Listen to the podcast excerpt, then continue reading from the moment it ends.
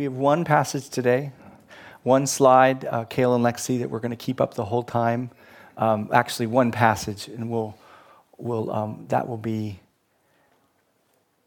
that will be this will be the passage it's going to be the second slide we'll put up for most of the time okay these are the very words of god beloved or, or dearly loved let us love one another for love is from god and whoever loves has been born of god and knows god anyone who does not love does not know God because God is love. In this, the love of God was made manifest among us. That God sent his only Son into the world so that we might live through him. In this is love, not that we have loved God, but that he loved us and sent his Son to be the propitiation for our sins. Beloved, if God so loved us, we also ought to love one another. No one has ever seen God. If we love one another, God abides in us and his love is perfected in us. This is John's first letter to the church after he wrote his gospel. And as we will probably see, Lord willing, next week, this passage is massively impacted by John's own personal experience with Jesus Christ, especially on the night of the Last Supper, which is appropriate for us as we celebrate the Lord's Supper. John had a big reason for writing his first letter, like most of the apostles. He was trying to establish the truth of the faith, and he's doing a lot of countering of false teaching in this letter. So there's various ideas and attacks against the truth of this baby gospel that's slowly but surely taking over the world. And he's countering the heresies and the false teachings that are attacking it. Someone is telling the church that there's a level of sinless perfection that we can all achieve where we no longer battle with any evil in our hearts. And John counters that. He says there's no such thing as sinless perfection. We all struggle with sin. You cannot be truly another another word is that you can believe in the spirit of Jesus and live as you want, that there's a separation between spiritual truth and our daily living. And John says no, no, don't take it that far. You cannot be truly God's child and live in continual unrepentant sin or unbelief. Another heresy is the idea that Jesus is too lofty and high for a human body, and so he came not as a human body, but as an apparition, a, a, hologram, as it were, that was so well designed by God that you couldn't tell that he was just a spirit and our bodies are these crude, worthless containers. And John says, no, he came as a real human.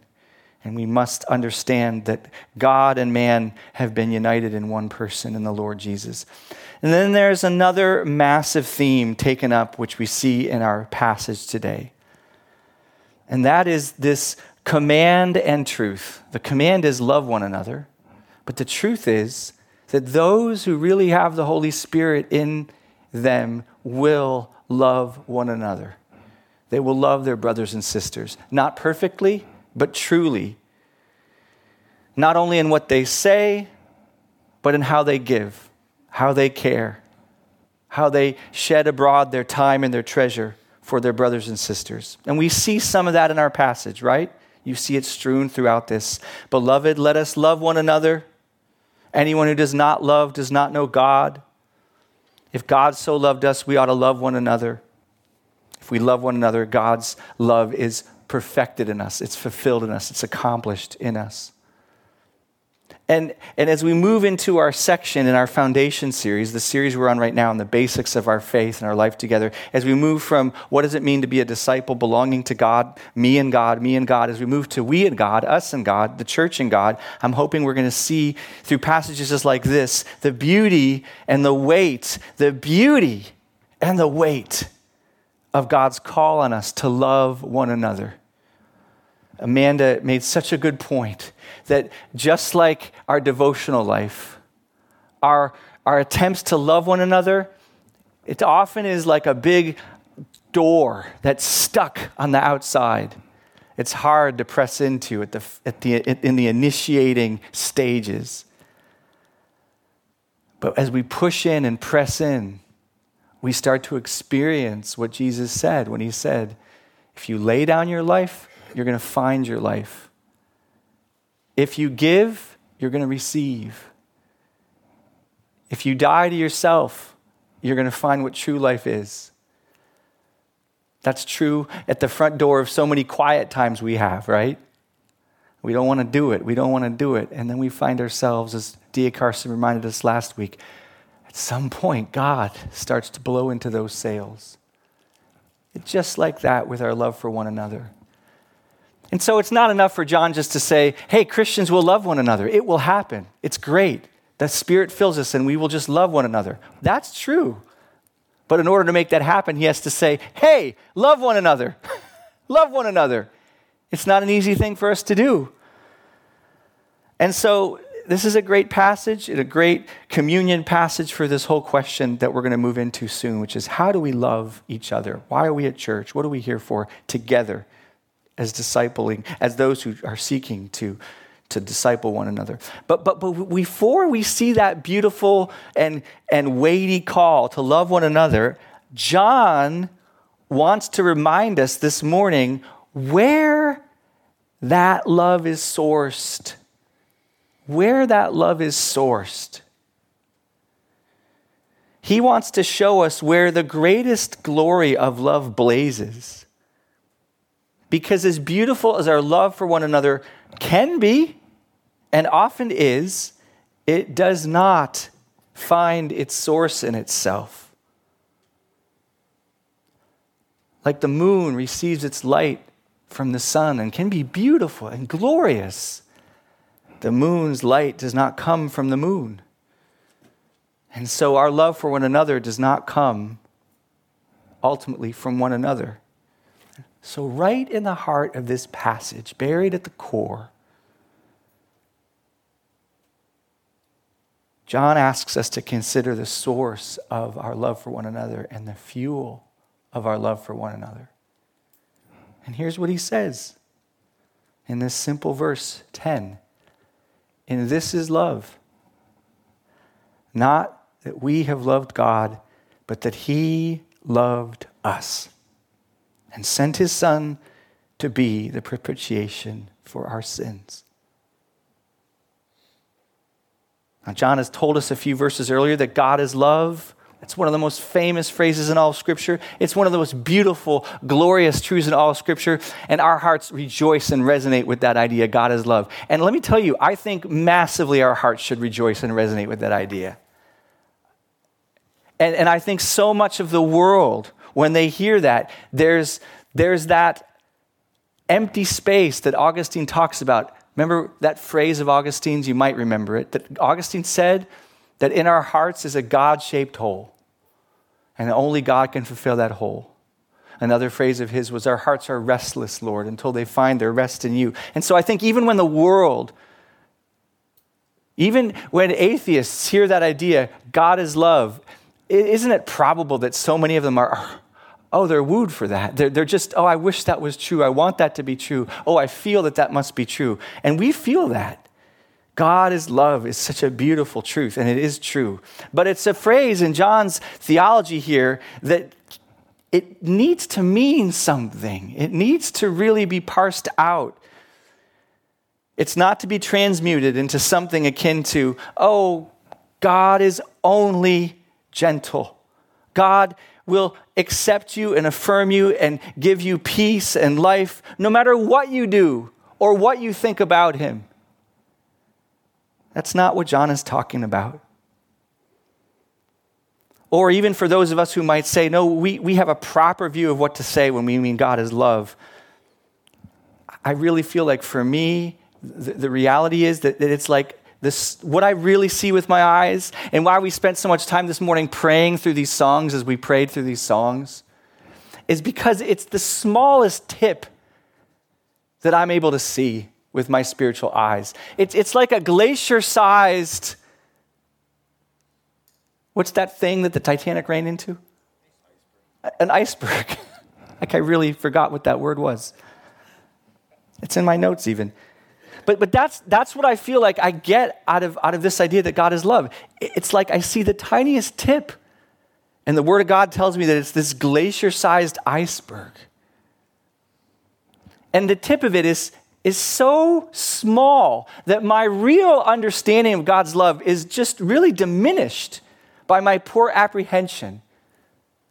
My real experience and the response that God's is love is supposed to have in me is just terribly handicapped by my spiritual blindness.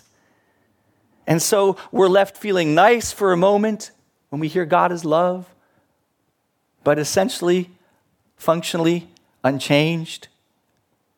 And so John is trying to help us get under the water as it were, and really see this love for what it is. So he's given us these simple words to meditate on and to think about this morning. And I want to take them one by one and try to taste them phrase by phrase and taste them with you that God might help us see what this means afresh and be changed by it. First, John says, This is love. He's going to explain what it is. I've told you God is love. Now let me explain what I mean. So here it is. Remember when I said God is love a few verses ago? I'm going to tell you exactly what I mean right now. So listen. Here it is. It's not that we loved God. It's not that we loved God. That's not what I'm talking about here. I'm not talking about this idea that you loved God. No, God's love, John tells us, is defined by its self existence. Its self existence. It did not come from us, it is not a response to us. In fact, John means more when he says, not that we loved God. He doesn't just mean we were neutral. What he means is that it comes to us despite us. And this is part of the glory of God's love. It comes to us despite us, in contradiction of us. None of us want God naturally.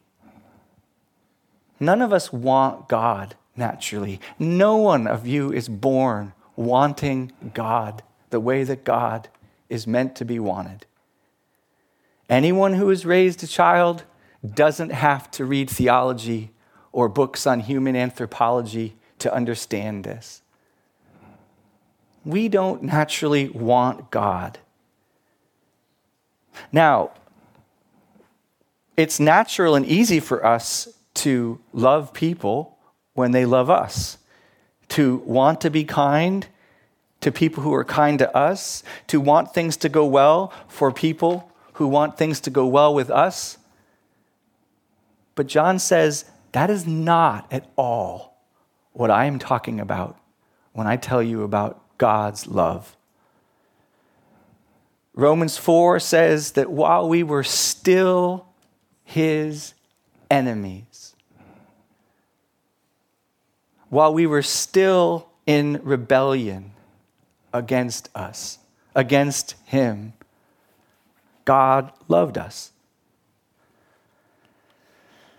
We know from many years of sitting in church, we know from our recent exploration in Romans 1 that all of us have inherited and all of us repeat in our own lives, apart from God's grace, this universal rejection of God that the one to whom all is owed, every single moment of our existence,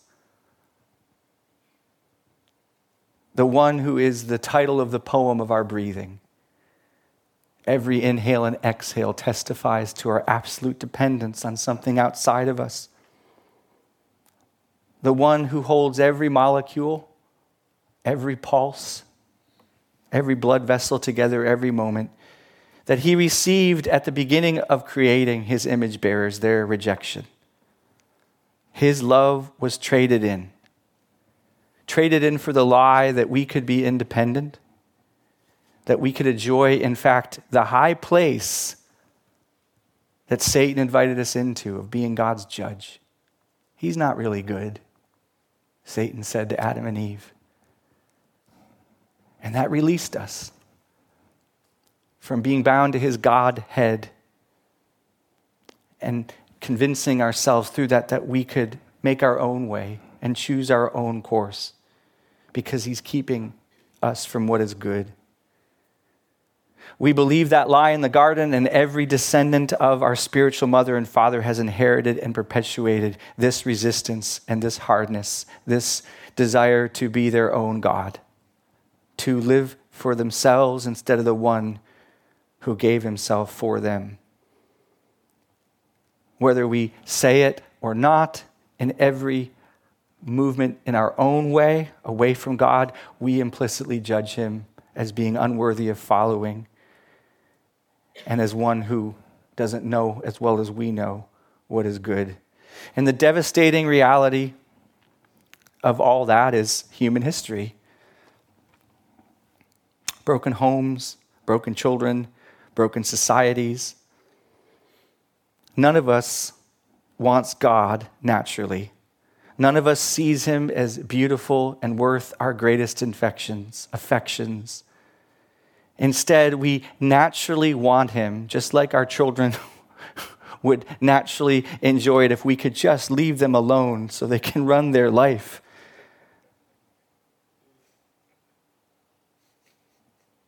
So we say to God in our lives, I will take this life you've given me and live it my own way. I'm talking about humanity as a whole. And humanity says to God, I'll take the creation you made, that you sustain every millisecond, and I'll find my hope in it. And so, this is our heritage greed for more and more when others around us are in need, craving what people think, not to bless them, but to find our security in self glory, putting our hope in the created world of money, of human strength and gifting, instead of our only source for all things.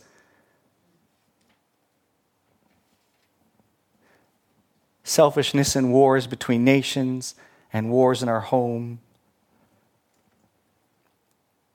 parents who hurt their children, children who dishonor their parents, socially, various forms of oppression by the powerful over the weak. Again and again and again.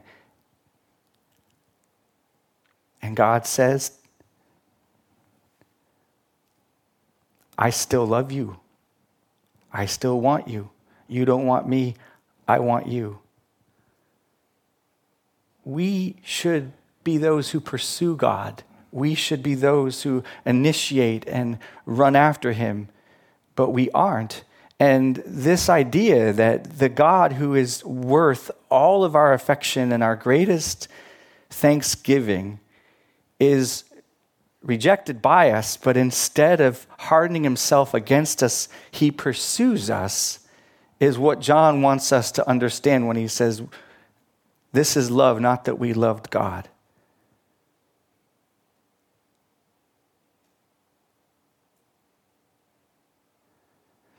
A couple of weeks ago, I got pretty sick with strep. I had to take antibiotics, not a big deal. I've been through it many times. You guys have all been through it. But what was sad was I, I basically was bedridden for many, many days. And I'm a terrible sick. Like the, the man cave motif or whatever the man sick, whatever, what's the name for that?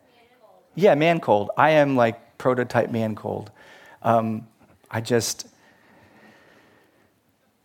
And what's discouraging to me about the man cold is, is well, there's a bunch of things, but like I just,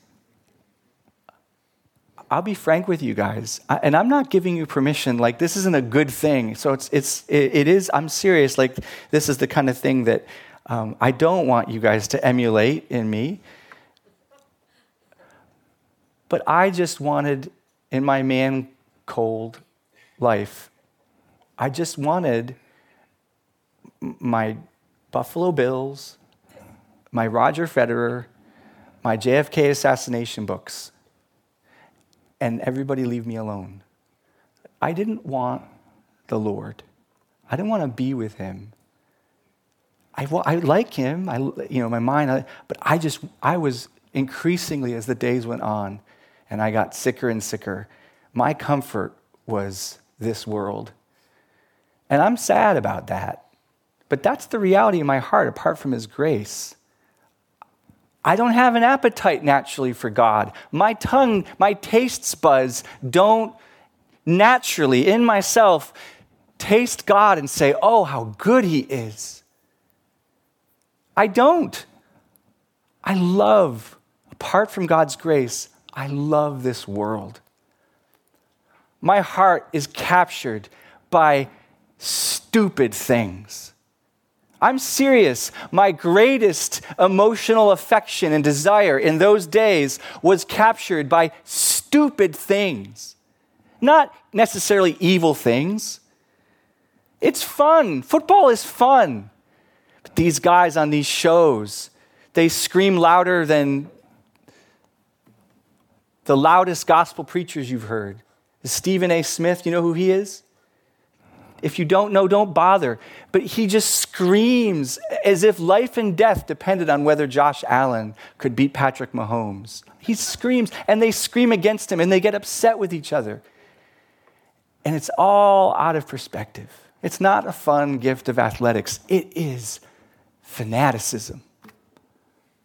And my heart reverberated with all that. And I cared more in those moments about whether the Bills and the Chiefs you know, who's going to win than anybody in Iran in prison, locked in a jail cell for Jesus Christ.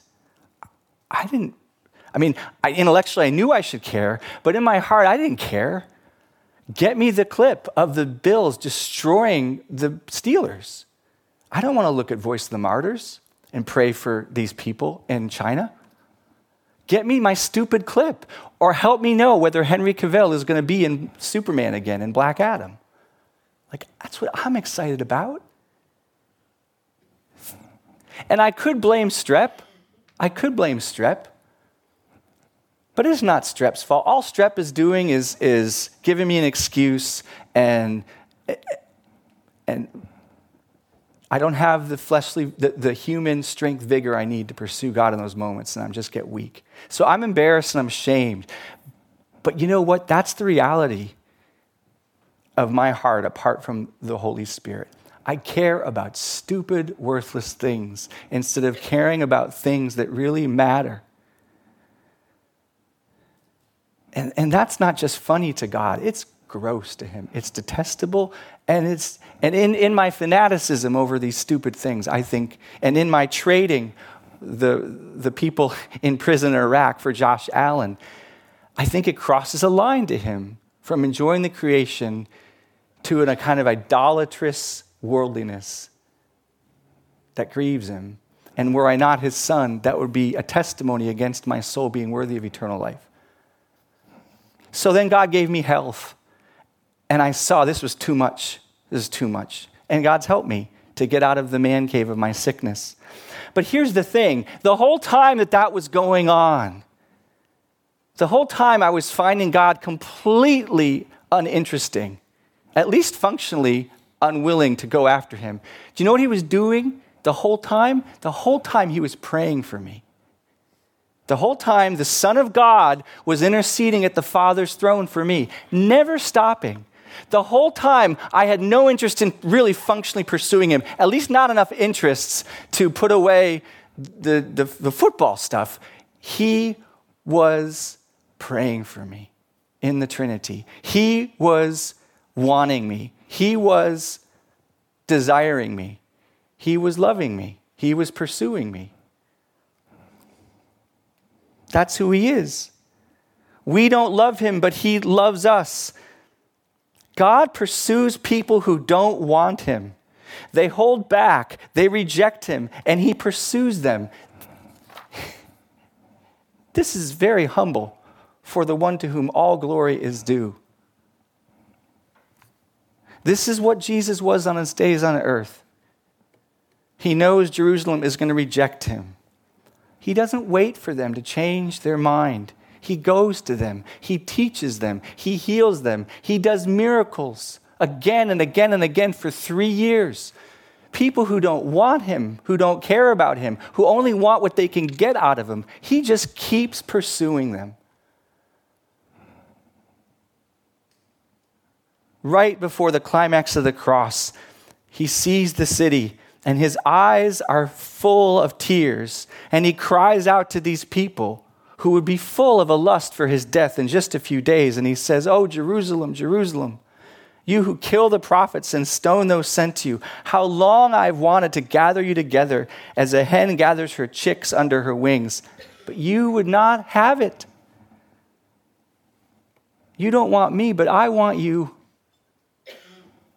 This is God's love, John says, not that we loved God. Tears and pleas from the very Creator who feeds us and gives us sleep and gives our, our parents and our friends and our skills and our jobs. He deserves our greatest love, but he has to beg for it almost. He who should be worthy of our greatest honor gets second, third, fourth, fifth, sixth fiddle in our lives, and he keeps pursuing us. This is how our Lord loved Judas. He held this man that he made in front of his face and washed this betrayer's feet. Every moment he's holding together every molecule in that man's body. He knows what Judas, in his heart's intentions, is going to do. But he gets down on his knees in front of that man and he takes his dirty feet and as a sign of his humble, gentle, pursuing love, he washes them, giving him yet one more opportunity. This is his pursuing love. Peter is about to desert him. I'll, I'll stand with you no matter what happens. And Jesus says, No, you won't, Peter. You think you love me, but when push comes to shove, your love is going to run thin and you're going to desert me to save your own skin. And I know this. And I've already prayed for you to ensure you return. This is love, not that Peter loved God, but that God pursued Peter anyway.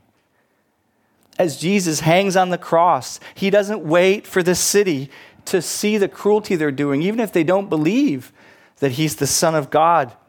They're mocking him, beating him, plucking at his beard, spitting in his face, laughing at his pain. He doesn't wait for them to change their heart. He goes to his father in pursuing love and says, God, Father, forgive them, for they do not know what they're doing. The one who is lofty and high above all things is humble beneath all things. And then John says, He sent His Son he sent his son to be the propitiation for our sins. His love, God's love, is not only pursuing, it's giving. God's love doesn't only know intentions. I want to do this. I feel like this. I long for this. I desire this. As beautiful and humbling as his intentions and his desires and his feelings for his people is, it moves from desire and feeling into actual giving and doing and sacrificing. And this is love beyond all comprehension.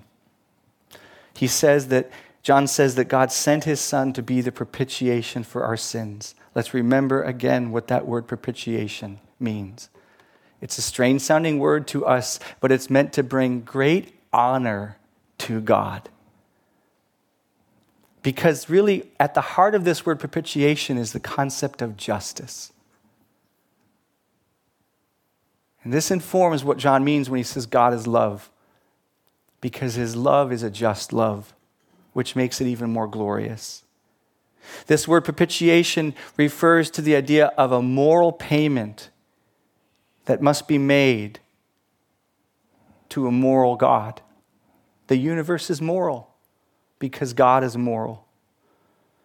And when great evil is done, all of us know instinctively, if we consider it great evil, we all instinctively believe that justice is wounded.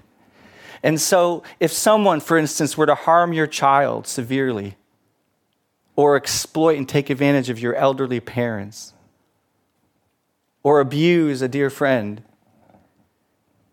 and some of us have experienced those things and seen those things. And if a judge who was called to uphold justice knew this was true, that your child had been severely harmed, or your parents had been exploited by greedy people, or your friend had been violently abused, if a judge knew this and saw this, but let the guilty go scot free, you would feel that wound against justice personally. It's not because you're vindictive necessarily. It's not. It's, it's because your God given sense of fairness was offended.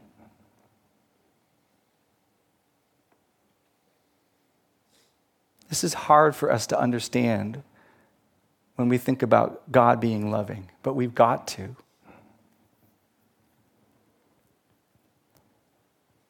There's this thing, this zeal in God to protect love. He isn't just loving, He must protect love love's honor.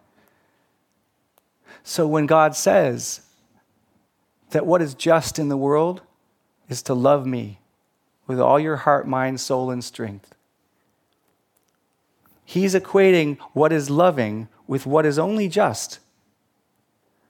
When God says that you are obligated to not only love Him with all your mind, your heart, your strength, but you're obligated to love your neighbor, your brother, your sister, as yourself. He's not just saying, Isn't it a beautiful idea to love your neighbor as yourself? To love your husband or your wife or your siblings or your coworker as yourself. He's saying, actually, this is what is just. This is justice. And when that justice is defrauded, there's an instinct in God that is just, that says, I will protect love. I will repay. Love will not be dishonored in my universe.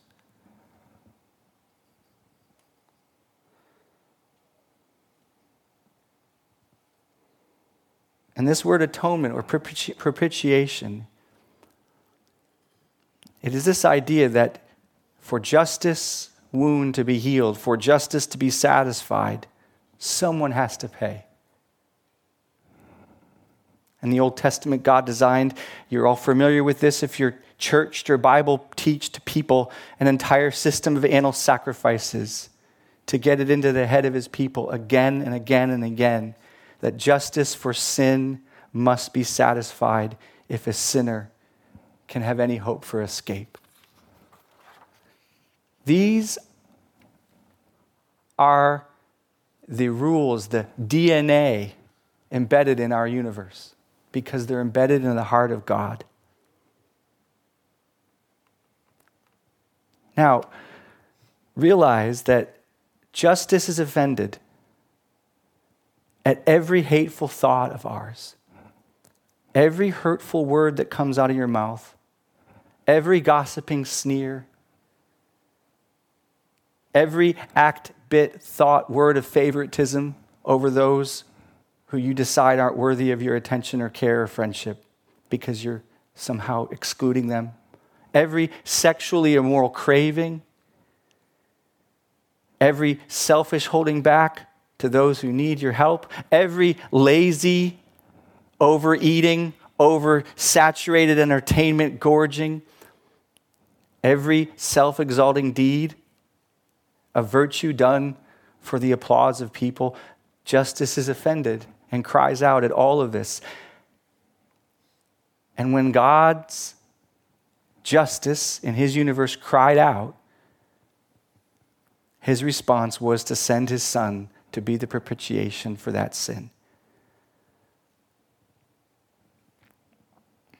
What more could be said of God than this? That he loved his enemies who rejected him, and that he paid the penalty for the sins against him for them. Uh, I am just going to read something. I'd like to read to you what Charles Spurgeon said about this passage because I can't improve on it. He says, Language fails me. I have no words by which to set forth the excellence of this love. It is love divine, love beyond degree.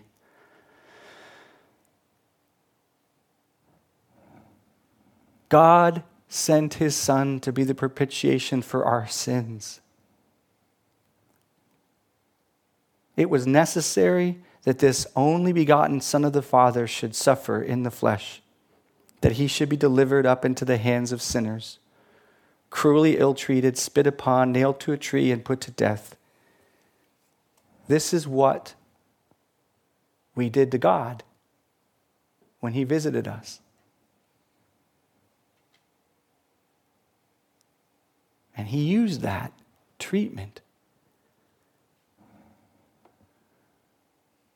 to forgive us. to pay justice back so that we could be released from the debt we owed him. And Spurgeon goes on Who among us would give up his son? Dear, unspeakably dear to us are the children of our loins. We might give them up for our country in the day of battle. Many a widowed mother has known when she has read the list of the killed in battle and seen that her brave boy has fallen, she has known the blood stained drapery of war, and she has little glory in her eyes for it henceforth.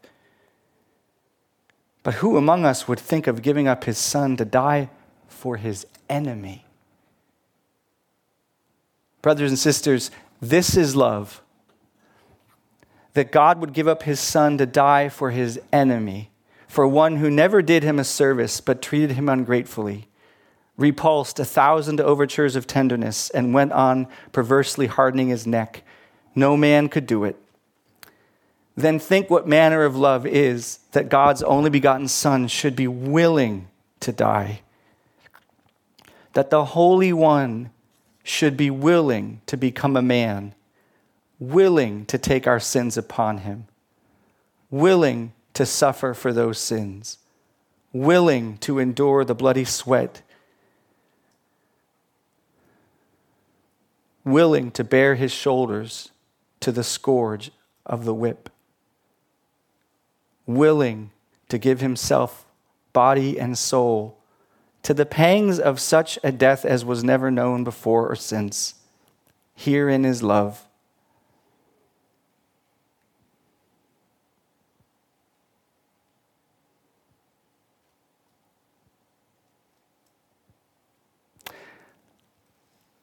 And he closes with this appeal I do but ask you to let your mental vision look for a minute at the spectacle itself. He who is the Lord of glory is mocked by rough soldiers. They spit into his face, they pluck his hair, they call him king, and they bow with mimic homage before him he is scourged, and his scourging is no child's play. He is made to carry his cross upon his shoulders through the streets of Jerusalem. He is brought to a rising knoll outside the city gates. He is thrown upon his back, and iron is driven through his hands and feet. He is lifted up. The cross is fixed into its place with a jar to dislocate his bones he cries, I am poured out like water. All my bones are out of joint. He suffers fever through the irritation of the nerves of the hands and feet till his mouth is dried up like an oven and his tongue cleaves to his jaws. He cries, I thirst, and they give him vinegar. Meanwhile, his soul in tortures, such as no man has ever felt, his spirit lashed by a hurricane of divine judgment. It is like a sea when it boils as a pot. Oh, the unknown depths of Jesus' grief. And all this for his enemies, for us who loved him not, for us who never asked it at his hands, for us who refused to have it, for us who, when we are brought to accept the mercy, do not understand it, for us who, even when we somewhat understand it, do not feel anything like a corresponding gratitude, for us who, even if we feel the gratitude, do not show it, but go our way and forget it, for us who are utterly unworthy of anything like such affection, here in his love. Oh, stand and wonder. I can do no more than ask that you wonder with me. Brothers and sisters, if you feel guilt right now, I have massively failed. If all you feel right now is guilt,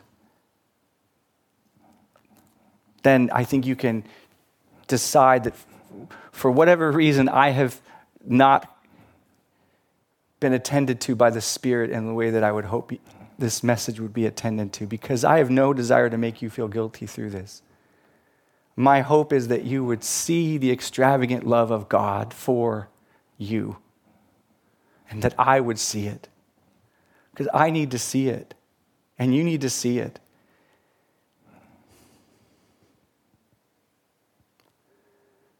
Next week, we're going to consider more of how we're called to respond with each other to this love that's called to fuel us and our pursuit of enduring love with each other, forgiving each other. But this morning, I just wanted to wonder with you. I just wanted to look at this and gaze and be ministered to by this love. This alien, otherworldly, barely comprehensible love, that this is who God is. Because before we can give it to each other, or give it to the lost around us, we have to be touched by this. We have to experience something of it.